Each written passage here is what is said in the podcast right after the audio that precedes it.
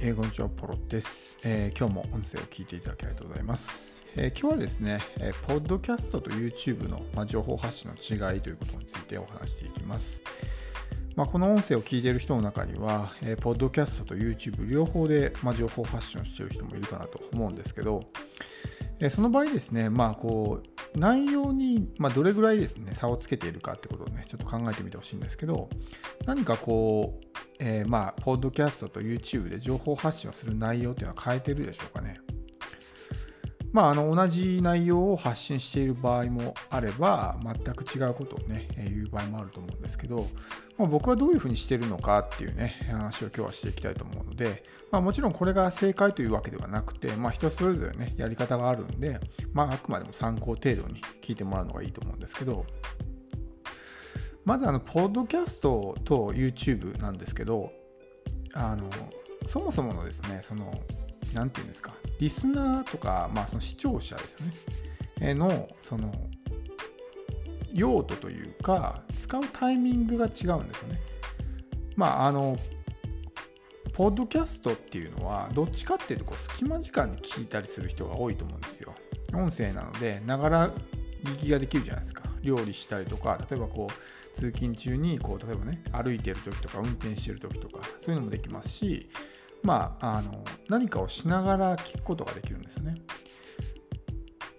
で逆に何て言うんでしょうねこう時間ができて家でのんびりしてる時によしポッドキャスト聞くぞみたいな人ってあんまりいないと思うんですよ。どっちかっていうと隙間時間を有効活用して何かをしながら聞くみたいなねまあそれが音声のメリットでもあるんですけどそういうような聞き方をしてる人がまあ多いと思います。利用者の方ですね。で、逆に YouTube はですね、やっぱり動画を見ないといけないので、ま、ゆっくりと時間を取れるとき、もちろん隙間時間にね、こう、ちょっと合間に YouTube を見るってことはあると思うんですけど、でも YouTube 見ている間っていうのは当然その動画に集中してるわけですよね。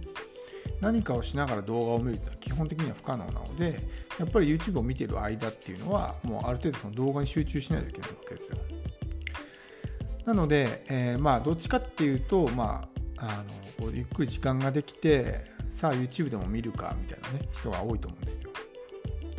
なので、まあ、そういった性質の違いもですね、あるんですね。YouTube と Podcast っていうのは。もちろんその逆パターンもありますよ。今言ったみたいに、Podcast 聞くぞって人も当然いますけど、まあ、YouTube もね、なんかなんかなんかしながらこう音声だけ聞いてるような人も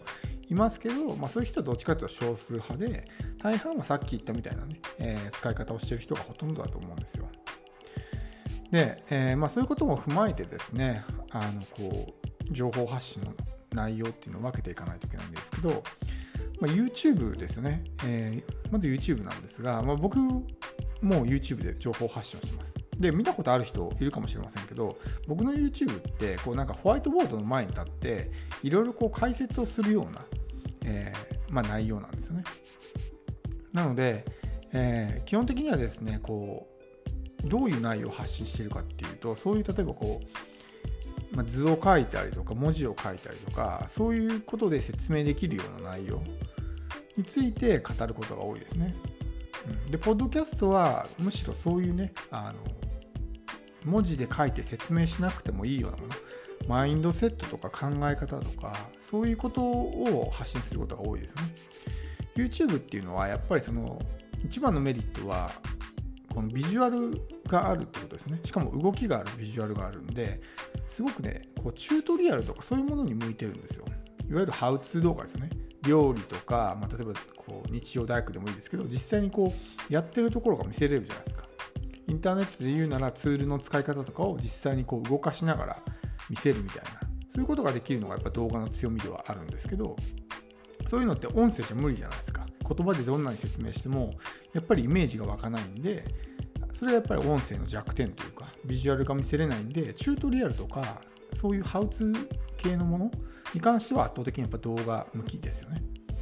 うん、でも、あのまあ、僕の動画に例えばね置き換えて考えてほしいんですけど今僕が喋ってるようなこういう内容まあこれ別にねあのホワイトボードに書いて説明できないこともないんですけど書くほどのことでもないじゃないですかはっきり言って。で仮に僕がこの、え今話してるポッドキャストの、ね、内容を YouTube で話したとしたらどうなるかっていうと、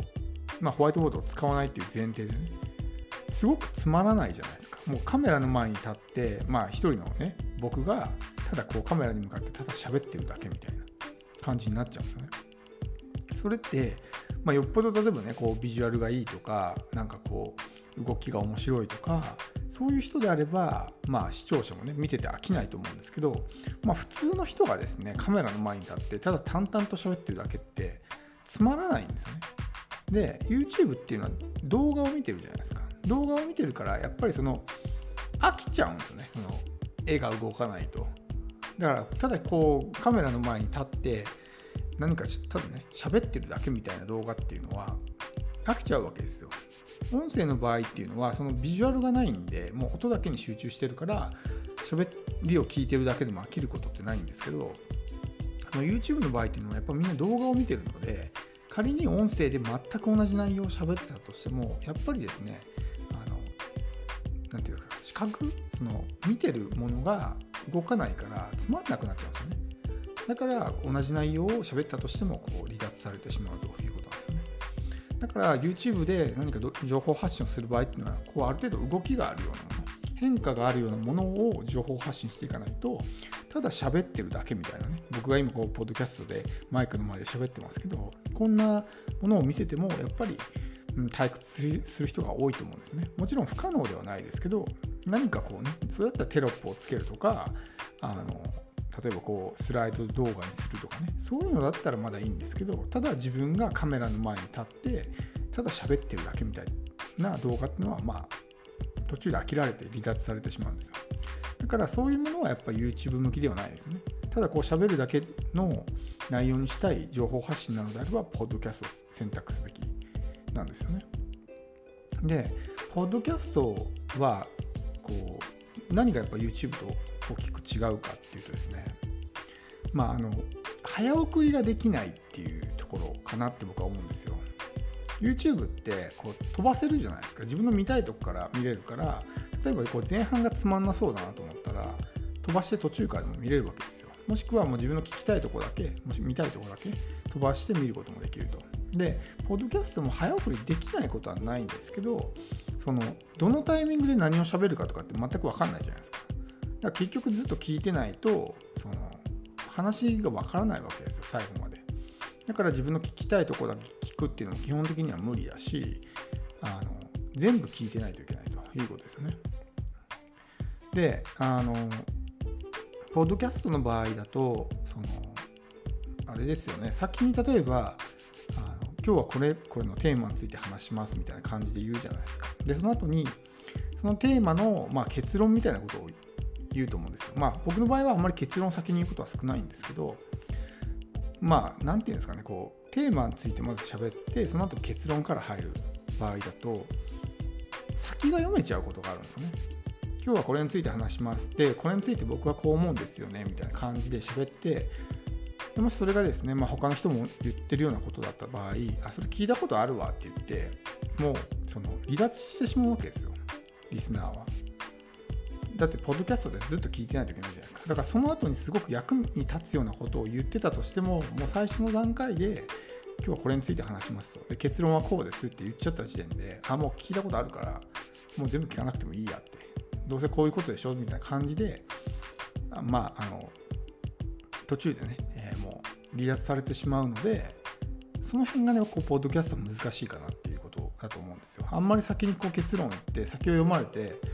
あもう聞いたことあるからいいやっていうふうになっちゃう可能性もあるんですよね。であとまたこう隙間時間に聞く人が多いと思うんであのその収録時間の長さも結構重要なんですよね。僕の場合だと基本的に10分で喋るようにしてるんですけど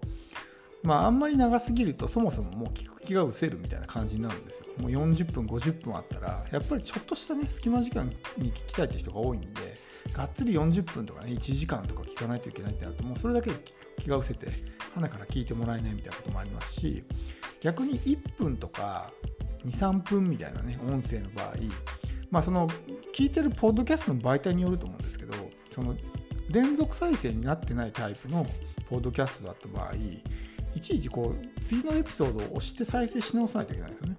歩いてる時とかにその23分おきにねそのスマホを開いてまた次のねエピソード再生ボタンを押すのってめんどくさいじゃないですかだからある程度の長さがあった方がいいんですねその方がまあ頻繁にそういうことをしなくて済むんで、まあ、あのユーザーにとっても便利なんですよね。でもやっぱりこう20分とかを過ぎてしまうと、ちょっともう長いなって感じになっちゃうんで、まあ、大体10分ぐらいでまとめるのがいいかなっていうふうに思うんですよね。